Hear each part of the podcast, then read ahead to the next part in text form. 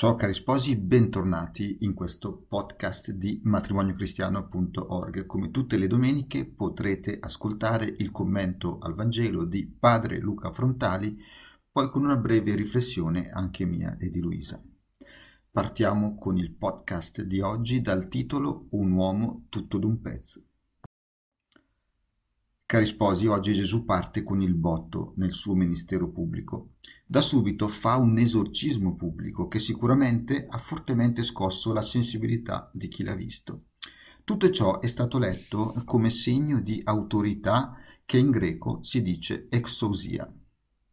La sua etimologia è alla lettera avere un'esistenza che proviene dall'essere. Gesù quindi era una persona che appoggiava le sue certezze non da fuori, ma da dentro. Cioè era uno ben fondato e sicuro di sé, ed è per questo motivo che suscitava così tanta ammirazione in chi lo vedeva e lo ascoltava. Ma come mai Gesù possedeva tale autorità? Evidentemente per la sua condizione divina, eppure essa si sposava integralmente con il suo modo umano di vivere. Gesù è il Verbo, la parola che si è fatta carne. Quindi il suo vivere, la sua esistenza, era allineata con il suo essere Dio. Ma questo non è stato affatto semplice e facile, per nulla scontato. Diciamo che Gesù se l'è guadagnato con sudore e fatica, e da lì il grande merito e fascino che emanava. Dice il Papa che exousia si riferisce non a qualcosa di esteriore o di forzato, dunque, ma di qualcosa che emana da dentro e che si impone da sé. Papa Francesco, 10 settembre 2013.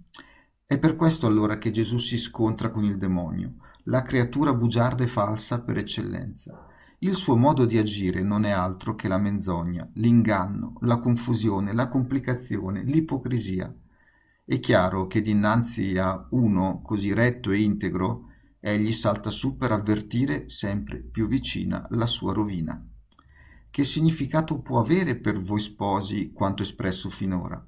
Partiamo dal fatto che voi sposi siete un prolungamento, una figura concreta dell'incarnazione. La vostra vocazione è di rendere visibile il dono di amore di Cristo che ha posto la sua dimora in mezzo a noi e vuole renderlo il più possibile diffusivo. Il demonio, invece, ha estremo interesse di farvi fallire, non necessariamente a suon di divorzi e di scandali pubblici, ma piuttosto facendovi scivolare in un'anonima mediocrità, anestetizzando la vostra coscienza. Se Gesù in questo brano viene a liberarci levandoci le maschere di dosso, il demonio invece è il maestro del camouflage, dell'apparenza di bene che nasconde tutt'altro.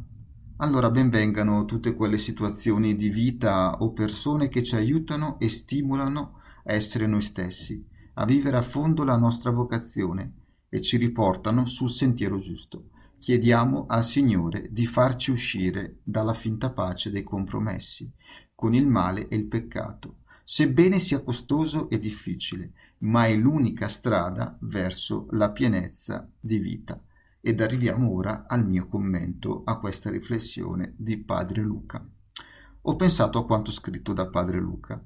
Mi sento di dare un consiglio. Cercate di essere trasparenti l'uno con l'altra. Se tra voi c'è verità, non ci sono segreti, per il diavolo sarà molto più difficile trovare un varco per distruggere il vostro matrimonio.